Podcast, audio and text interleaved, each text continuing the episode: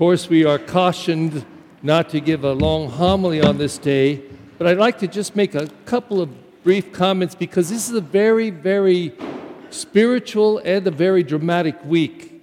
And um, over the three year cycles, this year is the Gospel of Luke, the Passion of Luke.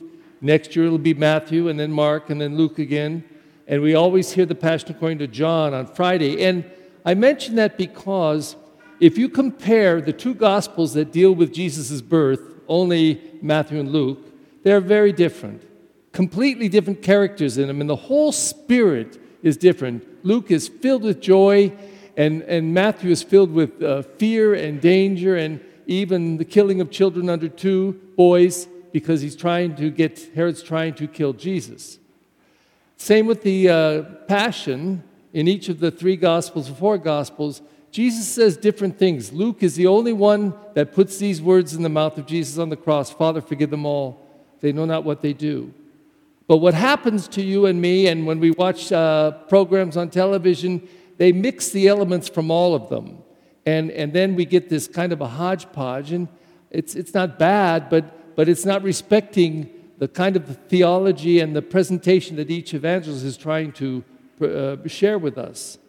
So I want to point out just a couple things. Uh, uh, first of all, uh, the first time that Peter speaks, it was a woman speaking.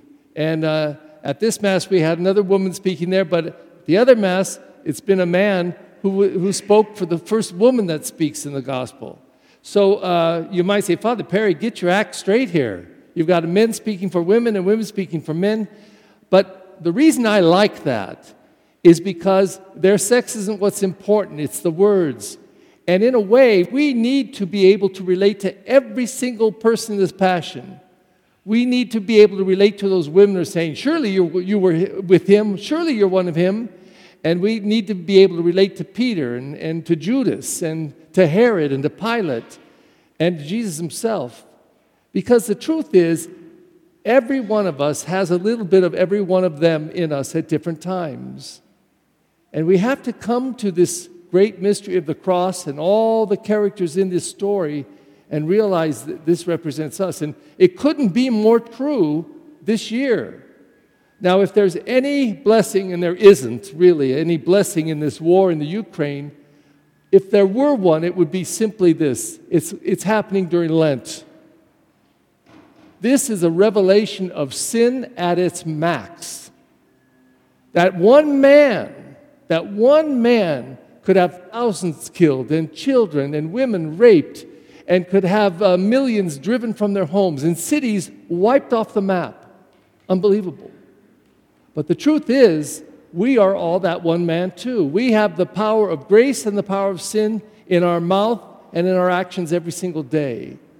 And although probably, hopefully, uh, most assuredly, none of us could ever pull off what Putin is doing and such evil and really such sinfulness. But on a much lighter level, we're capable.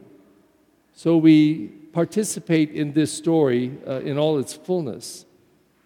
An interesting little thing that happened that I, I've noticed it before, but this time it really hit me in a different way. When the, the soldier's ear is cut off by Peter, I think, and uh, it's lying on the ground, it says that Jesus picked it up and healed the man on the spot. Now, how could that happen? First of all, from the soldier himself, and from anybody watching this, how could they not come to believe if there was an instantaneous healing of a man's ear severed on the ground and placed back on his head and completely healed? But you know, I think that's part of the power of the passion. It is strange, it is wonderful, it is awful, and it's almost contradictory in places, but it doesn't matter because we're being drawn into something that is much bigger than us or any little truth.